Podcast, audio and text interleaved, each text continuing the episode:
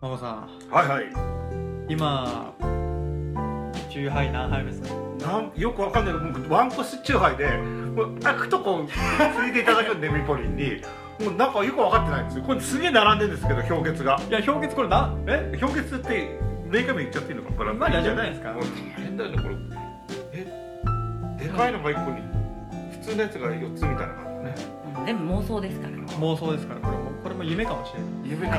夢かもしれないという夢かこともしでれないかいやでもさもう第一部はすごいためになったよ第一部タトゥーについてねこんだけこう中身のの濃いのがもう序章っていうのはすごくない贅沢もうトラブルどころじゃないってことだなあのももうマコさん大満足の回うもう前大満足の回、大満足でしたはい、でもなんかもうさらにそれを上を超えていくみたいなお話が出てくるっていうところでもう期待に胸がもう膨らんでもうワクワク状態ワクワクもう妄想はい妄想がこの妄想パブで俺の中の妄想がもう膨らんじゃってじゃあそろそろミポリンに会いに行きましょうか会いに行きましょ夢うじめましょうスタートあどうもです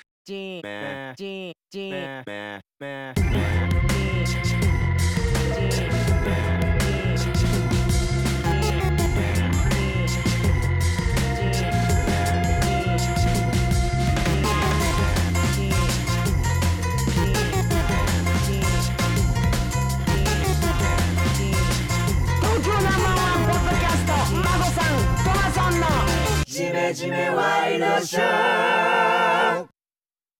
はい、ということで、始まりました、じめじめワイドショー。えー今回も、えートマソンと、プレゼン、 プレゼンじゃない、レペゼン、杉並の孫です。孫なんか、ちょっと飛んでました、今。あ、飛んでました、はいトリップしてましたね。トリップしてました今完全に心地よくなってますからね、孫はさい、この向こう島で。ん。で、えートマソンと、えー、孫さん、杉並区から、はえーはるばるお越しいただきまして、で、今回もね、あの、前回の続きで、はい、引き続き。えーと、こちら、妄想パブ、ミポリンに会いたいにて、あの、収録させていただいてるんですけれども、えーそれでは、えっ、と、ここの、ママさんの、えーミポリンさん、ご登場お願いいたします。いよろしくお願いします。みぽではいすよろしくお願いします引き続き、はいえー今週といいますか今回の配信も、えー、ミポリンさんと一緒にお送りしたいと思うんではすけい、れどそも、してついに本題に入ります。はいそうなんですよね、は前回がまあなんていうんですかねこう、まあ、タトゥーについて、まあ、そのミポリンがどういう人なのかっていうのを、まあ、なんとなくこう分かってもらうためにこう結構ねディープな話もはいしてきたんですけれども、長いプロフィールでしたすいませい、んえいえまあこっからがねそのもうちょっとこうなぜ私がはいはいはいジメジメにはい、はいは降い臨したかということをそうですねここからそうです。ミポなリンぜジメジメにミポリンが来たかということが、ここでついに明らかにされる。はいじゃあこれどうしましょうこれ僕ってよりかはこれミポリンの持ち込み企画なので、はい、もう。じゃあここミでポリンの方からじゃあトークテーマお願いしおます。願いしますはい日本三大アキラ三大アキラ。アキラがネオ東京を救おー。アキラといえば、アキラといえはいばあのアキラですよね、う皆さんアキラはお好きですかアキラ、小林アキラとか。小林アキラ、黒沢アキラはいエグザイルアキラはエいグザイルアキラはどうかわかんないんだ けどまあ他のアキラは好きですまあいろんなアキラいますよねまあ、アキラ、様々ありますよね。うんはい。やっぱ、アキラと聞いて一番皆さんピンってくるのは、でもそうなんですよ僕そのミポリンからこの企画やりたいって言われた時にちょっと、そのランキングその一般的なそのアキラと聞いて思い浮かべるランキングみたいなのがネ出てッたトのでで検索したらそれ検索したら、えっと、10位から1位まで出てまして、はいで一応、まあ、トップ3言わせていただきますと、えっと、3位が錦野明2位が中尾明1位がエグザイルの明えさすがああそうかそうかそうかまあうんエグザイ時ルだね代時代ですよたうんだ3位に錦野アキラが入ってるんだねスター錦野、それでもさカタカナで入れたりするとまた違うんじゃないのああかもしひれらないがなで入れたこれカタカナいやこれひらがなのああーまあでもこれどうなんですかねカタカナで入れたら違うと思うよ清水明ですかえカタカナで入れて清水アキラは入るかな2位かもしれないな清水明ちなみに5位ですからああでもじゃあ1位はこれはもうレジェンドだレジェンド、はいあの日本を代表するクールジャパンなクールジャパンはい。ネオ東京ネオ東京なそうですよ。まあ、サイバーパンクそもそもねな、もうアキラって言ったらやっぱ映画のうん、うんね、もうもう本当これはもう今でも輝きを失わない、もうはいき映画界の金字塔、まあ、はい、まあ、あ漫はい画はアいニメ界金字塔。うん、まあ、もうこれも皆さんもまあ、周知の通りだと思うんですよね、はいもちろんでもその名作「アキラにうんもう匹敵する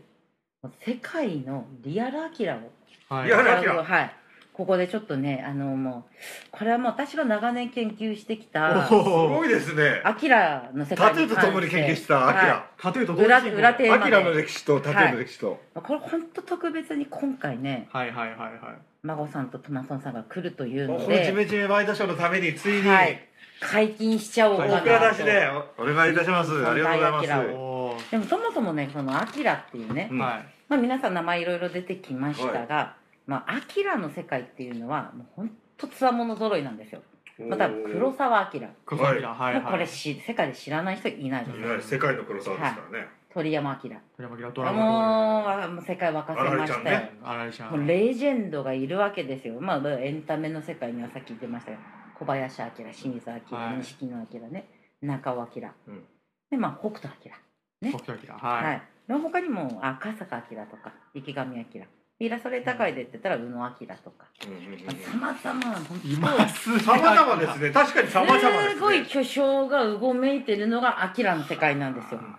アキラが世の中を回してると言っても過言ではないぐらいですねでも世界っていうのは明で回ってますねアキラで回っちゃってますよ、フリーメイソンかアキラかってことですまあ ねそういうまあそうもうそうですねそのレベルすまあごいなアキそのラ中でも日本が誇れる三大アキラっていうものがありまして、ははいはいはいはいこれをちょっと今から説明していきたいなと思うんですが、このねこうジメジメ界がアキラの風を吹かせて、おうおうそちょうっとジメジメをちょっとこう今後も発展させていきたい。発展ぜひぜひお願いしたいですねでまず最初にはい、一人目はいご紹介しますおの願いがします末井明。スエイさんだなんか僕わかんないですはい。末井明じゃあまずじゃないねのこれねあのこう末井さんのプロフィールがあるのでここ読み上げていただいていいですじか。ここからあそう一番下の行まこれで。ですねじゃあ素敵なダイナマイトスキャンダルだよえー、とでは、えー、とミポリンさんからね、えー、とまず三大ラの一人の、えーはい末井明さんと私トマソンの方からプロフィール紹介させていただきます、えー、1948年岡山県生まれ、えー編集者エッセイスト、えー、行員ですかこれはい婚姻。キャバレーの看板書きイラストレーターなどはマルチに活躍されてますねなどを得て77年セルフ出版現これ白夜書房の設立に参加、白夜書房の名物編集者と言われウィークエンドスーパー写真時ウィ代ークエンドスーパー買ってたうんパチンコ必勝ガイドなど伝説的雑誌を次々と創刊感じる映画雑誌って言ってたねイウィーエクエーンドイスーパー写真家えー荒、木信義さんらと一時代を築くはい。という方編集者それこそねやっぱねほらトマソン名乗るならそうお前この知らないのアおキラかしいはぞお前マストなぐらいのなるほど本当スエイさんは またまた友蒸し返 す。また、またあの、だって第三次を。 お母さんがダイナマイトで自殺しちゃうんだぞはい。え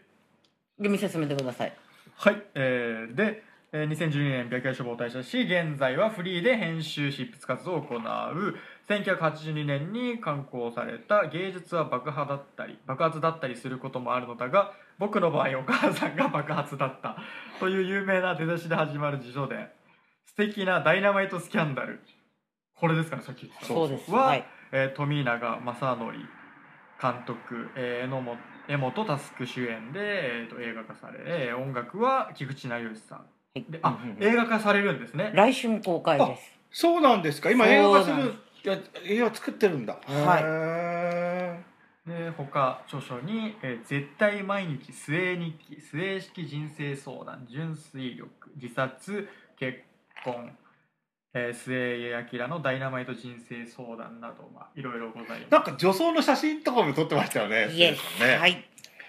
いやなんか俺たちぐらいの年代のサブカル野郎にはもう本当すごい人ですよ、はいスエイさんそうだから芸術は爆発だったりすることも芸術は爆発だね、うん岡本太郎の有名な言葉ですが生産の場合はお母さんが爆発だったん ですよお母さ んが爆発しちゃったんです、はいお母さんが芸術だったっていうこともあるけどね、いろはいいろと大変なすごいなお母さんがね隣の家の20代の若い息子と不倫の末にダイナマイトで心中するっていうねすごくないですかはい壮絶だなそれはい、っていう子供の体験から始まってその、まあ、伝説のさっきね孫さんがキュンと来てましたけど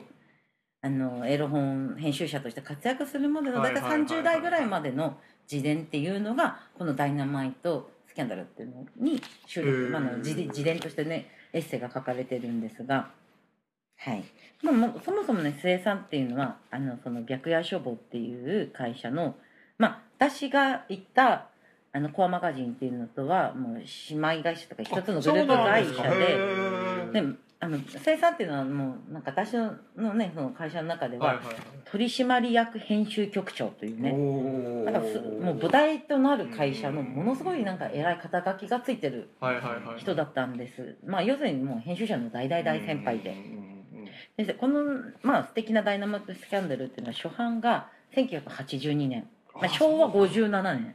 僕まで10年ほうほ前うすごいそうで知る人ぞ知る名作としてもう根強い人気だったわ語けりで継すがよれてるんですねもうこのもう書き出しがねもうすごいですね僕の場合お母さんが爆発だったんもう名で作そすごくない本当にねうなんかあれですけど炭鉱の町とかなんでしたっけ生産がう岡山なんですあがーへまあ、その頃はねほら山掘ったりとかそういうのに、うんうんうんまあ、ダイナマイト使っててまだま魚だ取るにもダイナマイトで身近魚取るなみまただい時代なだったあー身近にダイナマイトがあったあ使っちゃっていい時だったんですね大体そうまず今よりこうちょっと緩い感じ緩いうん、もう着火マン感覚で ねボうンんボンボンボンやってたっていうでもなんかすごいこう末江さんとかその周辺のその方々レジェンダリーの人たちがい俺たちの世代ぐらいにはすごい俺たち世代のサブカル野郎にはすげえ影響を与えてるまあ、それこそやっぱ荒木ですよそう季節の荒木があっては、うんまあ、写真時代とかまだまあウィーケンドスーパーもあるし、うんなんかその周辺の小説マガジンとかやって、うんうなぎ犬の表紙のやつってそこでとかでもはい書いてらっしゃったような気がするな。うんいや結構だからなもうもう本当に脳裏にやっつくもう時代を彩るいろんな雑誌を編集してきててもうヒット作雑誌のヒット作も次々出してるっていうね、まあ、素晴らしい編集の方なパんチですンけコどのなんか雑誌の編集をずっとやってらっしゃるそはいの後パねチンコ必勝ガイドです、ねはいそれこそトマさんお前だってトマ赤瀬川源平さんとかとも交流ありますよね、はい末さんはね写真時代とかねそうですよね、はいちょっと勉強不足でしたはいちょなのでねちょっとこれ掘れよ3アキラの風を今アキラの深風瀬にも浴びてます浴びてます私が降臨してきたじゃない、まあ、でそのまあ素敵なダイナマイトスキャンダルっていうのは、まあ、初版から、まあ、版元変えつつもうずーっと売れ続けてるもう超ロングセラーなわけで、まあ、それが今度映画化されるわけですよ。それは見でたい実在の編集者が映画化されるってはい実はなくて、えーああ編集者ですもんね、はい。うん、だから例えばなんか編集の人が物語の職業だとか、はいでも大体架空じゃないですうかんう。ん編集者が映画化されるっていうのは多分ね地球上でも今ほとんどなくて、まあ、こんこれからプレイボーイのアナウィンターぐらいですよヒュー・ね、ヘフナーとかうんうんが映画を撮るんじゃないかっていうね、えーいうぐらいの話なのでまあヒュー・ヘフナーか末さんぐらいだな並んでんだヒューヘフナーもうとそうですよまあちょっとエロエロにつながってるってことだね末さんの方がねちょっと早いかも、うん映画化はえ、ーうんでもなんかちょっと雰囲気あの江本さんが、はい似てなんか似てますよね末さんとなんか感じね、ね江本佑さんってあの要するに江本は明さんの息子さんなんですけどだからだからここにもまたここが明明のが優秀な遺伝子がああーアキラがのりしろ送とり込しんできてた息子アキをラが明の子供が明を演じるっていうね神がかった奇跡が起こってましてそれすごいなアキラ縛はいりえっと来年来春だそうなんですよでまあほら菊池さんが菊池さんが菊池もさんそうだよういい映画になる予感しかしないでしょ、韓流最高会議の韓流最高会議の菊池さんだよ、うん、えでそもそもまあまあまあね,、まあ、ねトマソンさんちょっと生産初めて聞くと思うのでちょっともうちょっとねスウェー童貞ですねはいじゃああちょっのとレクチャーお願いします、ダイナマお母さんがダイナマイト自殺したっていうね以外に もうちょもうちょっと説明しますねはいはいお願いします要するにその岡山でその山本当もう隣の家とかがもう2キロ離れてるぐらいの山奥で育ったんですけどその子供の頃っていうのはなんかねもう物々交換とかはいはいはいしてるぐらいななんののどかの山奥だったんで工場っていうものにものすごい都会のイメージを持ってたんですよへね。ーそれでそのプロフィールにもある通り工員としてはいはいはい工場に働くんですけれどやっぱりね現実をこう 会話見るわけですよはいはいはいはいそれで、まあ、工場に一旦まあ集団就職したんですけどもあまりにも現実すぎて例えばもう先々を見て、まあ、退職金がどうとかもいろんなものをこうなななんかこう決まりきってしまったレールに乗るような気がしたのか失望して上京するわけですよ。はいはいはいで表現の世界に目覚めましてでデザインの道に進んでいくんですけどもその、まあ、美化書房で編集する前っていうのは、まあ、プロフィールで読んでいただいた通りあの観光地の看板のディスプレイを請け負う会社に勤めていたりしたわけですよね。で生産っていうのはそのまま当時の時代の熱っていうのもあるんですがドロドロしたような情念のものを視覚化したいっていう思いで暗い当時は暗い絵ばっかり描いていた。津芸義春みたいな世界ですかはい、で例えガばラみたいな世界ですねはいは、い例えばですけど、まあ、その会社に所属していた時に大森ボールっていうねボーリング場の開業6周年っていう仕事が、はいはいまあは会社に、まね、舞い込んでくるんいですうよ、んでそこのボーリング場っていうのは女性客が多いと聞いて、で生産はそこのなんかディスプレイを女性をテーマにした何かディスプレイをしようって考える企画立てていくわけですよ。でそのディスプレイを通して世の中の女性たちに「あなたたちは虚飾の仮面をかぶり心まで虚飾に侵され人間性を失っているそれでいいのかあなたたちは何を求めているのか」愛とか恋とか夢とかあなたたちがうん好む言葉は実体が伴わずただ虚しく響くだけ勇気を持って仮面を脱ぐことを始めようそこからしか本当の愛本当の夢はつかめない今すぐその仮面を脱げというメッセージを発信しようと試みるわけですよで実際何しようかって言ったらボーリング場の天井から仮面かぶせたマネ裸のマネキンぶら下げたりとか白いのぼりに「愛恋夢」って文字書いてそれをたなびかせたりとかするアングラのねそデれボコレーシーョリンンとグか場。の人が怒っちゃいませんかはい、まあもちろんそうですよ結果的にそんな企画通るわけなく、はいはいはいもう社内で不採用になるわけですよでも須江さんの中ではやっぱりもう何デザインは革命なんでもう本当もうその自分の情念ぶつけるために、もうここじゃないと自分の居場所は。でキャバレーの看板書きっていう仕事に転職するんですよそこから。でそこでキャバレーのチラシとかポスターとかグラフィックデザインの方に仕事をするようになっていくんですね。である時その新宿にクイーンビーっていうねかなり結構広いその何キャバレー時代うんキャバレー全盛期の頃ね新しいキャバレーがオープンするっていうんで末さんにその仕事が回ってくるんですよでちょうどその時っていうのが大阪万博が開催されるっていう頃ででそのキャバレーでもそのやっぱり時代の空気を読んで「お色気万博世界の国からこんにちは」っていうあそれいい企な画をそれはなかなかナイスなはい企オ画ーでプすンのねオープンの企画をやると。 70何年だな大阪万博ってはい俺小学校の時だはい。で、生産はそれを任されたんで、まあ、万博といえば、やっぱ岡本太郎、はいはいはい太陽の塔。はいはいはいで、末さんも、キャバレーにね、太陽の塔のパロディーを、まあ、おっ立ててっ立ててて思ったところが、蛍光ピンクで、めっちゃドサイケな、チンポの塔っていうのおーそれを さ、すがダンスフロアの真ん中にボンと置くわけなんですよね。で追っ立てました。で追っ立てて分かったんですよ。キャバレーって、キャバレーでしかないなって。 うんうん表現、自己表現の場ではないと。まあそれはそうです追っ立てる前に気づきますけど ね普通追っ立てる前に気づきます いやいやいや、もう。追っ立てて初めて気づいたんですねもう、もう、ほとばしる情熱 が、駆り立てていくわけだから。でもそれでよくそのオファーをしますよね、まあ、もともとその前の段階でも結構ぶっ飛んだものやってたんだと思いますけどねやりたかったんだけどやれない。やったけれども何か違うみたいな。うんまあどうですこのこう青春のジメジメっとした感じ。いやでやもっそれはぱ60年代が青春みたいなうんうん生産感じですよね、多はい。分ね、うんであの頃のアングラだとかエログロだとか、なんかそういうところを生産なりに体現してなんかはい。表現なさったんでしょうねうんうん。で結局末さんそのそのほとばしる情熱っていうものをどこにぶつけたかっていうとトリーキングしようと思い始めた。ストリーキングってあのねス、トレキング流行りましたね、ね、なんかかっこいい裸で走るんだよそう、全裸で街を駆け抜けるっていう。あれ何だったんでしょうハプニングみたいな世界ですよね多分ね一応でもアートの一つなんですよね。うん。それで、まあ、そうそう、時はね、1970年11月24日の夜、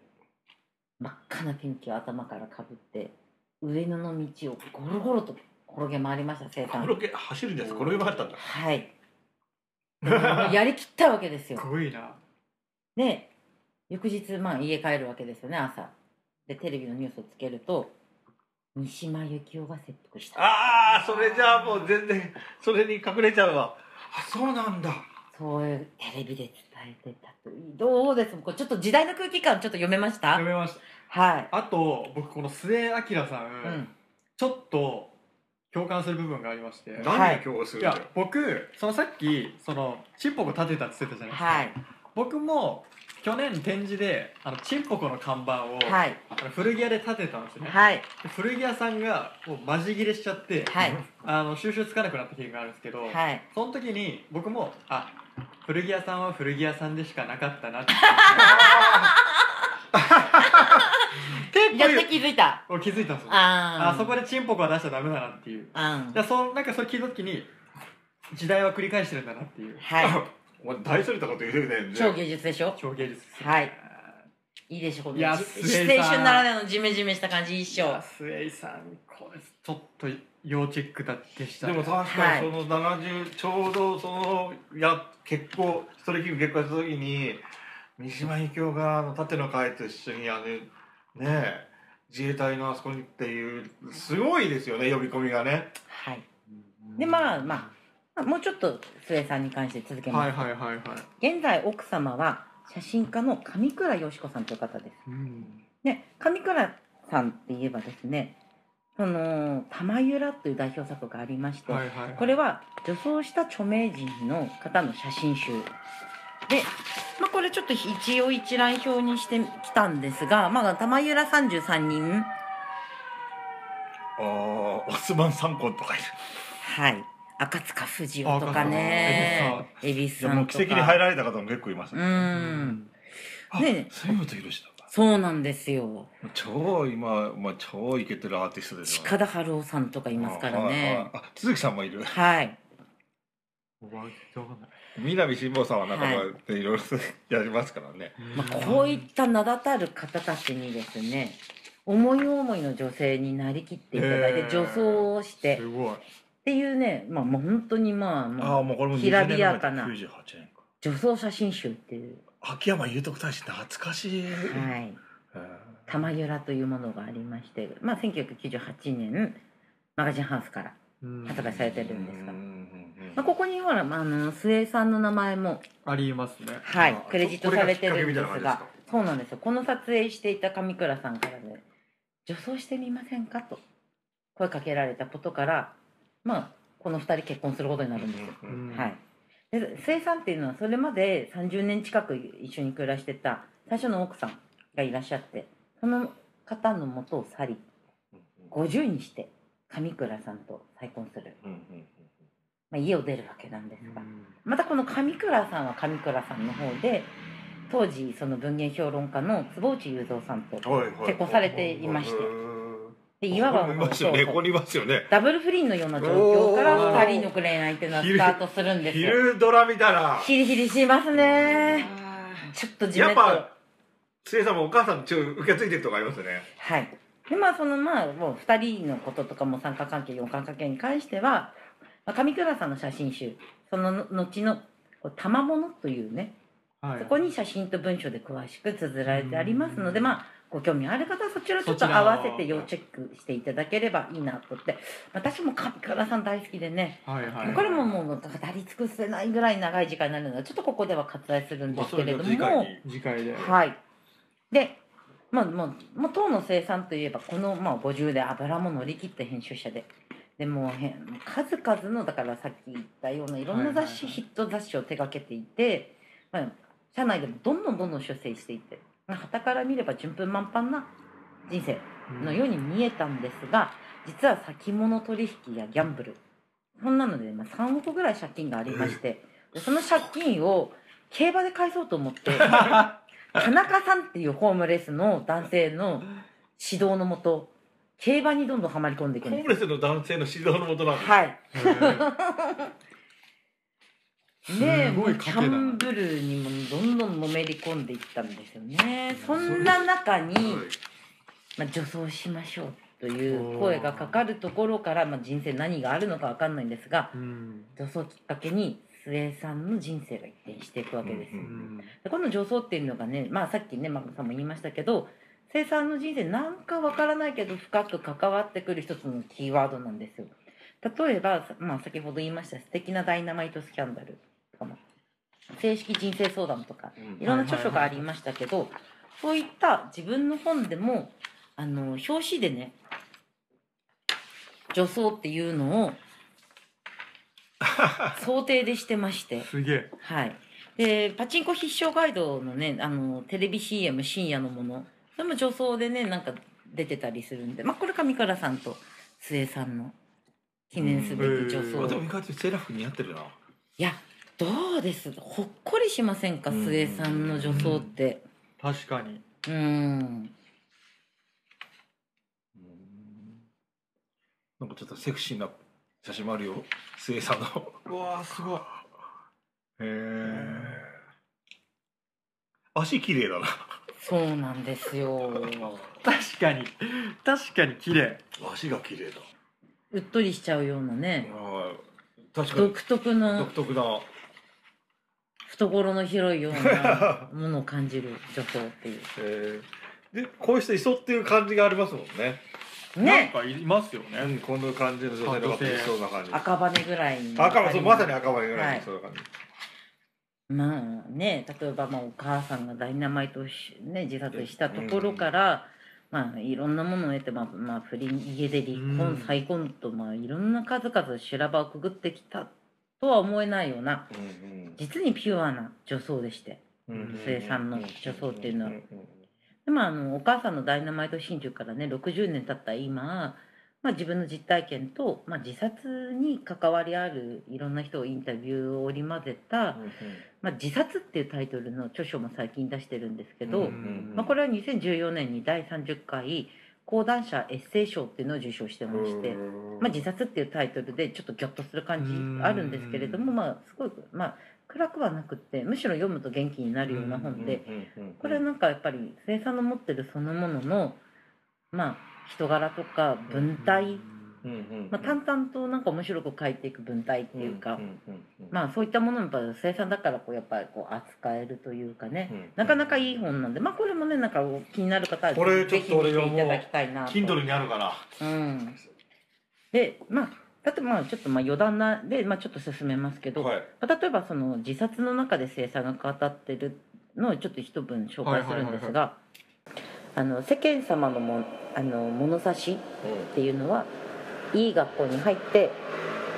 いい会社に入っていい暮らしをするのがいいということで当然自殺なんかはあってはならないことなんです。その物差しに自分を合わせようとすると生きづらくなる人も多いと思うんです世間にどうしても収まることができずその圧力で自殺を考えている人は世間に背を向けて生きていけばいいのではないかと思いますそれが自由ということです自由とは輝かしいものではなく孤独で厳しいものですが真の人間として生きる喜びがあるはずです実に末江さんらしいねうもんうこのね昨日かなんかリンキンパークのねあの人はいねうん命だけなのかうんあってなんかねまあどうしてもなんかすごいこう行き詰まったりとかねあるとあるんですけどねうんでもなんか確かにこうその見方ですよねだって自分の視点を変えるってことですもんねそのね、うん、しやっぱり残された人たちのちょっとモチベーションとかも、確かにうんまあ、まあ、生産やっぱりその生産ならではのなんか生きてきたものをねなねからいろんなものを発信してるんですが、まあ、ちょっと今駆け足でね、生産のことをちょっとこうはいはいはいはいはいバーッといきましたが、でも来年またではスウェイブームが来るってことですね映画が公開されうんてだって映画制作中そうですよだってねこれね今や明らかいの中で飛ぶ鳥を落とす勢いですよあ。ーもうやっぱりこれ先頭のトップランカーな感じでそうです。明らかに走ってるって感じスーパースターです明らかにな中でスーパースターですなのでね、このジメジメにこれはもうちょっとオファーして生みまし産ょをお招きうし今て回の時はオファーしてみましょこれは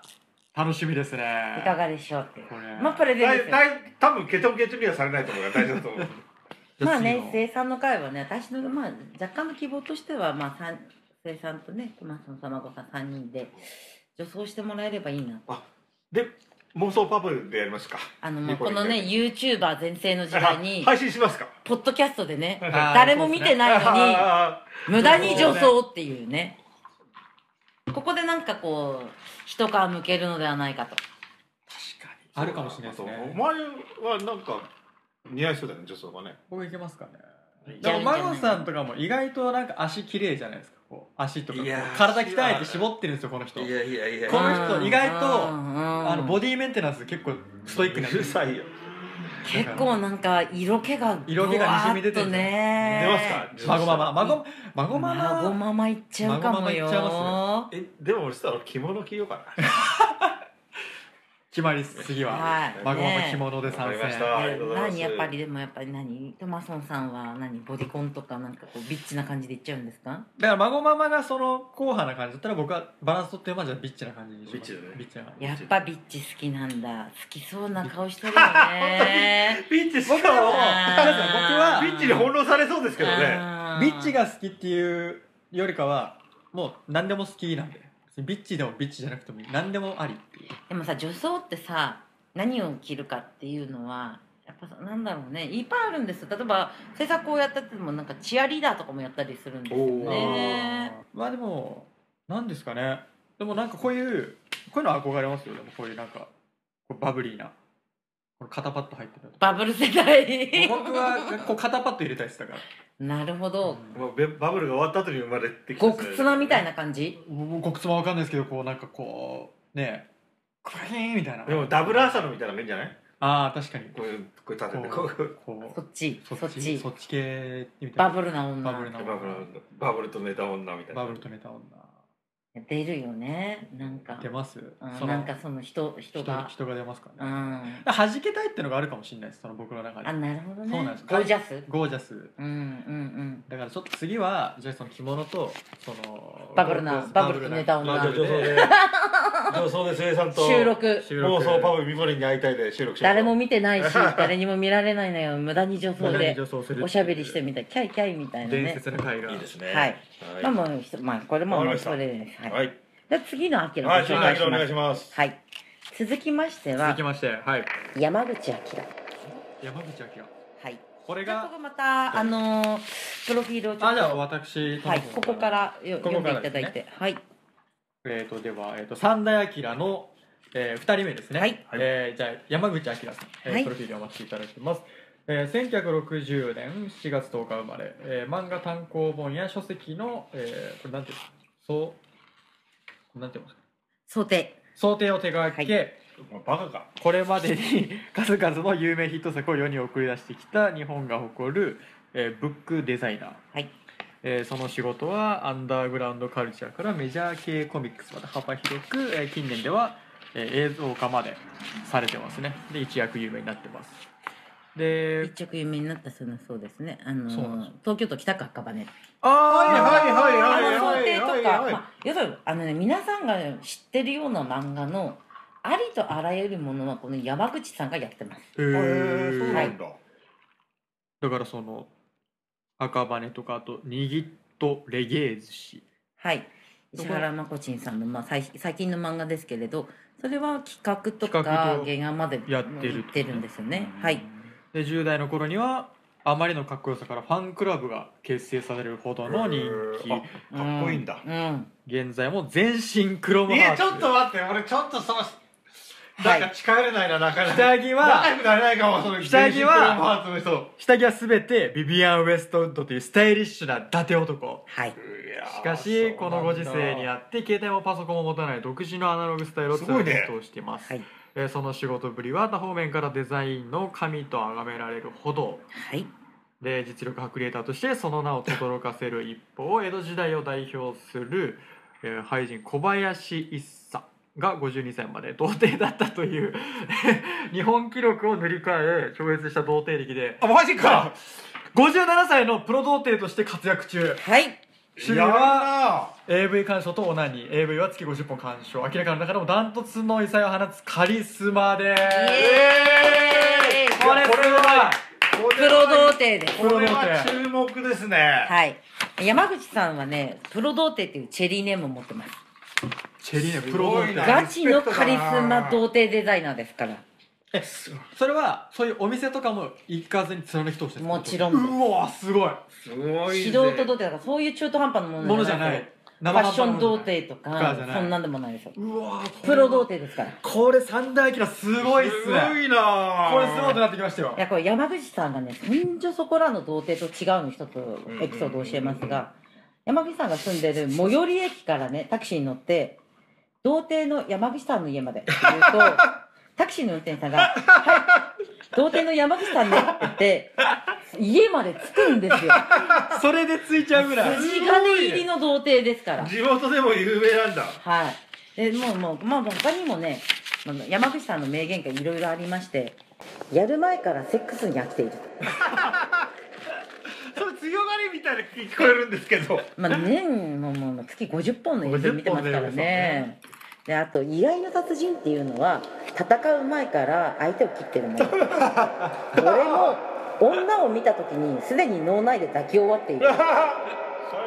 それが童貞ロックの真髄じゃないか。いやこのラストサムライ数々の名言がありますから。すごいなでこれはね本当にもう、まあ、都市伝説のように一部の人が知る人ぞ知るっていうね、はいはいはい山口さんの童貞話だったんですけどあの最近インターネットっていうね時代が始まりまして、山口さんの童貞ぶりが結構広く知られるようになっていったんで結構じゃあもうパブリックというあかのね一時ねデザイナーの仕事よりも童貞の仕事の方が童貞の仕事上回ったんですよ童貞の仕事って何なんですかいやもうだから例えばねネットのニュースサイトであのカリスマ童貞山口明だからわ かる新しいモテ論童貞モテ革命っていうコラムとかを連載してたりとかねもうこの連載も70回目ぐらいまで続いててその頃になるともう YouTube に番組を持って YouTuber としてもデビューしてるんですよすごいやもう売れっ子童貞ですから童貞でそれだけこう広げられるってすごいですよね売れ膨らまっせる子とね童貞すごいいなや今ねもうこのこの放送を聞きながら気になる人は山口明調べ童貞た方がいいですよね山口明童貞で検索してもらえれば、まあ、すぐ出ますからもうそのもう童貞っぷりっていうのはねもうネットに今じゃあもう童貞界のもう本当に一郎みたいな感じですかも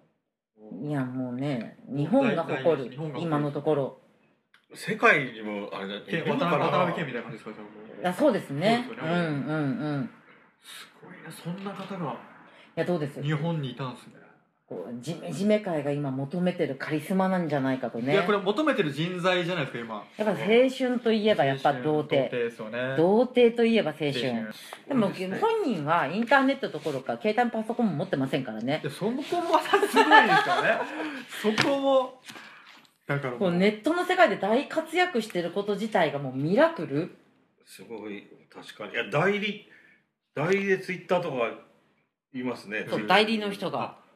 代理ツイッターとか代理フェイスブックとごか56歳プロ童貞デザイナーすごいないやでもデザイナーよりもプロ童貞の方が先に来てるんですねもうネイーバーでまとめされてますから、ね、あすごいすごいすごいほらこういう人だよああ思ってた感じと全然違う、なはんい、かこれがビジュアルです遠目で見たらギターウルフみたいな感じだそうですそうですこれですよあかっこいいほからスタイリッシュでしょっこいい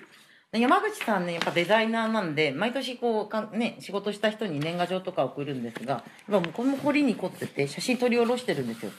で大体チェリーネタで、すごいだってすごいセックスなんて田舎もんしかしない今は T ボランが来てるすげえすごすぎるすぜごいだってこれもうワイルドワイル童貞セブンやりちんを打て童貞を守る わすごい童ト貞ー引スポトース退ですポかトースポの記事上がってますよカリスマ童貞引退で引退したんですかもうまさかの筆え下ろ筆し下ろしクエスチョンだもんああ、トースポだ、トースポ調に、まあ、作るんですけどあトまだースポ書なんですねさすがにあトースのポじゃねえんだねこうやって年賀状送ってくるんですよわざわざこれ作年賀っ状てなんですねでこれを見て我々はあ今年も山口さんの土手は守られたん守られただあもうこれで年いいがですね安心して越せるなというねすごいなほっとするわけですよこれ最高だ俺知らなかったさ知らなくて損したぜネットをね何も触らない人がネットの世界でこんなに活躍してるってすいごいうのはね童貞の山口さんが最後に外泊したのはジョン・レノンが暗殺され た日まあ基本松戸にいますんですごいなすげえよ世の中にはすげえ人がいるよ知ら ないだろすげえよすごすいぎやるでもよこれ見た目だけ見たら全然なんかこうまあ童貞ではないのかなっていう何も知らない関係ではないのかなじゃなくてロッカーだからみもうどっからでも見ていやも本当そうですよねいやでもまあ想定パをンしてツることにはが見えないビビアンでもどうでもいいっつうかねいや本当そうですよねパンツ別にビビアンじゃなくてもいいんじゃないかな誰にも見せるものでもないんでね童貞なんででもかっこいいなねそうなんですよあれ僕が彼彼より1個下ぐらいか彼50えっと2016年で55歳って書いてあったのでああ安藤だかさらん2個上だからね上そう先輩同世代ですよ同世代先輩にこんな人がいるとは先輩に知なら童なかった貞の先輩童貞の先輩がレジェンドああまあでね、だいあのね、まあ、あの山口さんが言うのはあの大体ねなんか30ぐらいから童貞っていうのは魔法を使えるようになり55ぐらいだともう魔法を超えた超人力みたいななんかもうすごい力が使えるようになるらしい んですよ。よく言いまよすよねよく言いなんか僕も噂では伺ってますじゃあこれブーンってこういろんなこのあれがたまこうかぼーっとこうエネルエネルギーが出すんじゃないですかねずっと溜め込んだエネルギーがうん、あとなんかね人を呼び込んだりとかこう願ったことが叶うようないろんな力がこうあるみたいで、ね、うん童貞の神秘っていうのはねなんか奥深いんでだすかよら、ねも。しも童貞引退したらどうなっちゃうんでしょうねいや本当そうですよねそうなんです童貞を引退する時が来るんですただなんか狙われちゃうよねどう考えてもねモテるんで。いやいますよ絶対にこの初夜を絶初夜対いを奪おいようとねすすごるいそれいどうやってこういやもうかたくなにプロとしてそこはや本当そうです一よす線をご引いていないやでもね、あのー山口さんねすごく女の人にはモテるんですよぁうんモテそうですよ話もやっぱりすごい楽しいし面白いしだからその恋に悩んでる女の人の相談とかもよはいはいはいくはい受けててまあそういう時に山口さんがよく答えるのはあの男は童貞を失うと感性を失う傲慢になるからねはいはいでもとってなかなかそしたらなんかその傲慢じゃない感性を失わない人とだとずっと平行線になっちゃいますよねでもね女の人もねそうだからプラトニックでいかなきゃいけないってこと同ですよね性は女性の悩みがよくわかるんだよと言っておりますすごいなぁ、まあ例えばなんですけどねあの2005年にアメリカで制作されたコメディ映画「40歳の童貞はいはいあ」ー監督ジャド・アパト、ダダボトはい、これについて山口さんはこう言ってます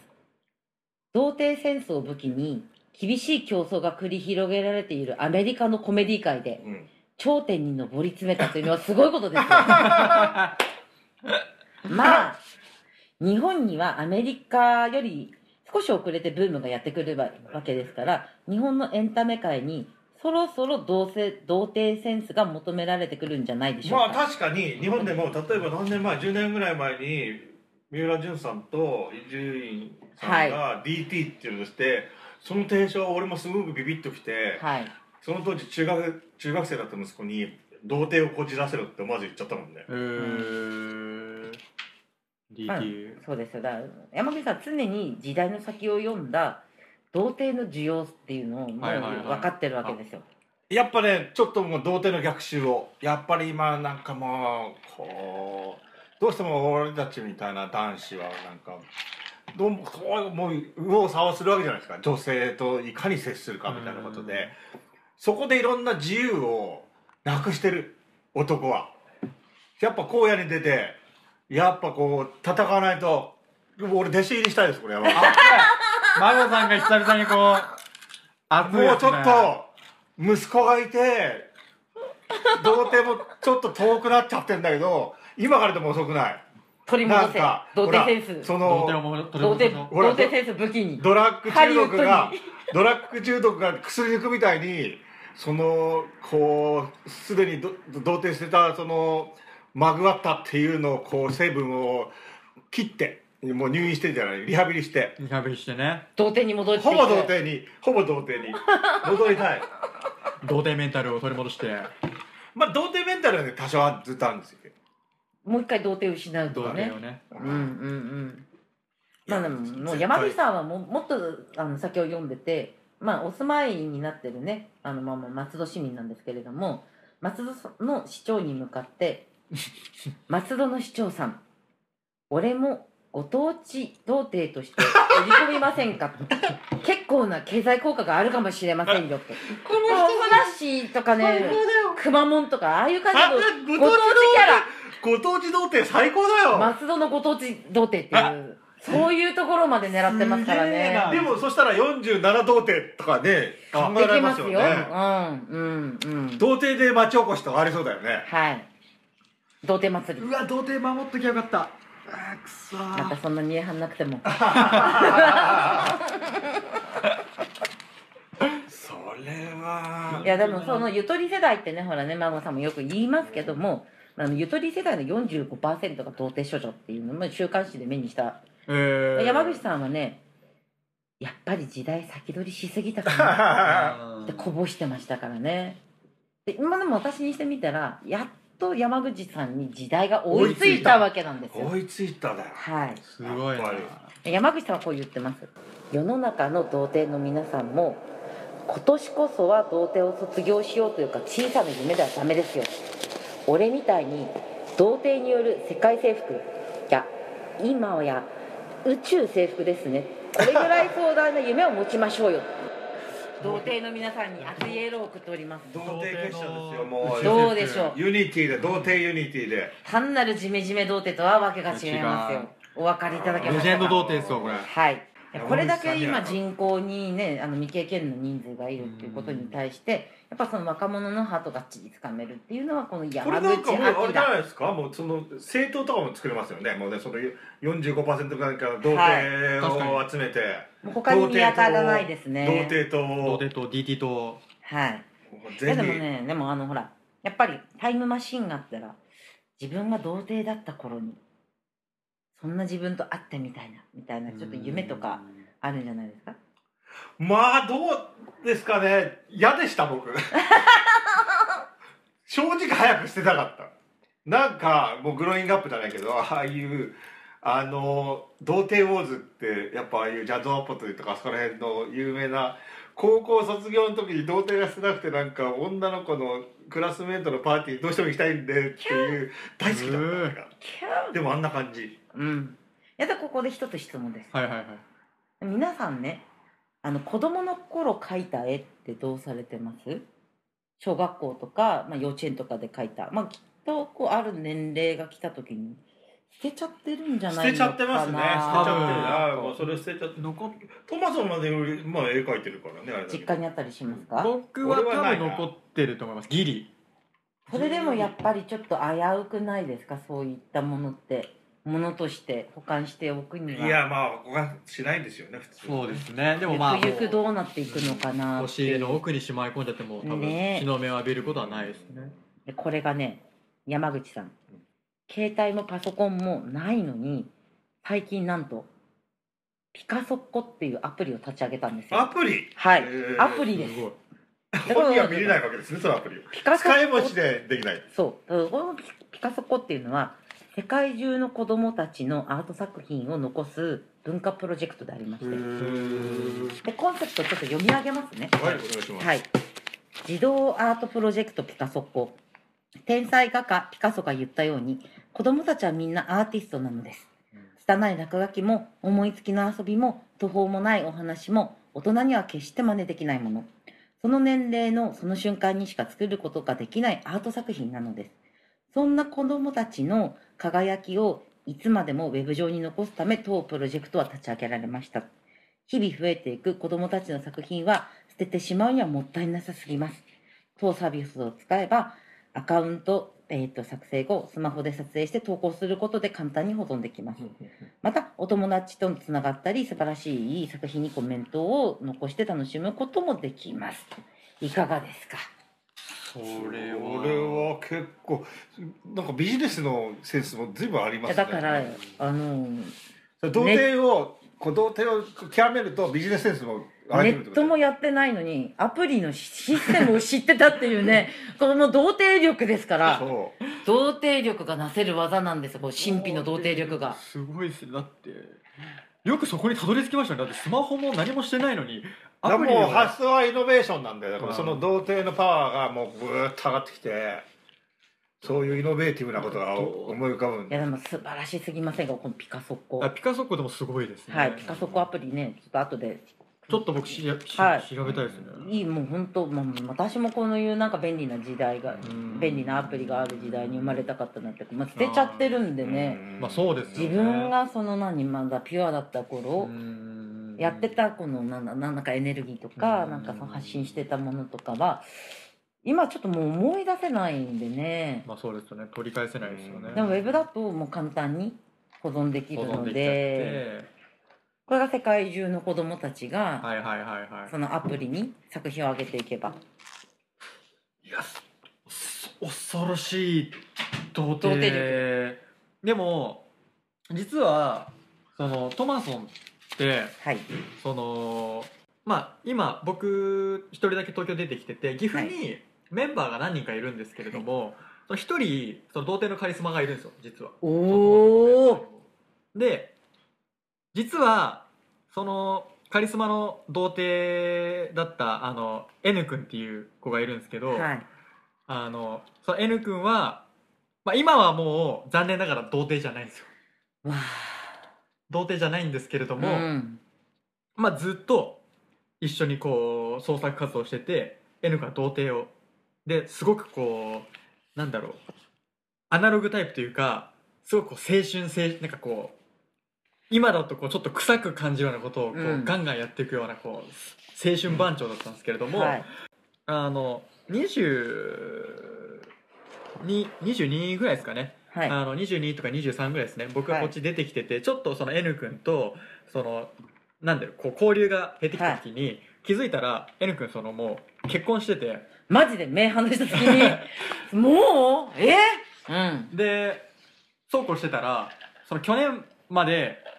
童貞だったのに気づいたらもう子供もできてあれそう早いね越されちゃってる人そうなん生でいすよろいろだからこう童貞ってなんか僕の中ですごくこういろいろこう思い思いなんだろうか考えることがあってはいやっぱりそのずっと一緒にやってきた子は童貞でで結婚してで今子供が生まれて、うんでも今パパになってるんですよねそんな N 君にねもうそんピカソッコそうピカソッコピカソッコを教えてあそうげ教てえはいてでかつこういうね山口明さんのような、はい先輩の彼先輩ものうちょっと山口さんに会いたい、いやもう天才中の天才松戸に行こうはいはい松戸に行こういや今度松戸に行こ松戸う松戸といえば松戸ウシャコダっていうバンドがいたんだな昔な、ポケ明ットポケらかッにトポケットマニーで、はいポケットマニーでみんなで松戸松戸明らかにのカリスマ童貞にあーあらもうこれアキラ凱旋したいですねはいでもこれね今こう末さんがあってはい山口さんっていうことは、大体最後に来るのが超ド級な「アキラオブアキラ」になるわけじゃないですか普通、はいまあそうですよたねだこれ以上すごい人が出てくるってことも想像もできないんでいすよやでも本当そうですよねだってこれもうキングオブアキラじゃないですかそうですよ、んこんでもさてどんじりに控えしまいみたいな大鳥があるんですかアキラの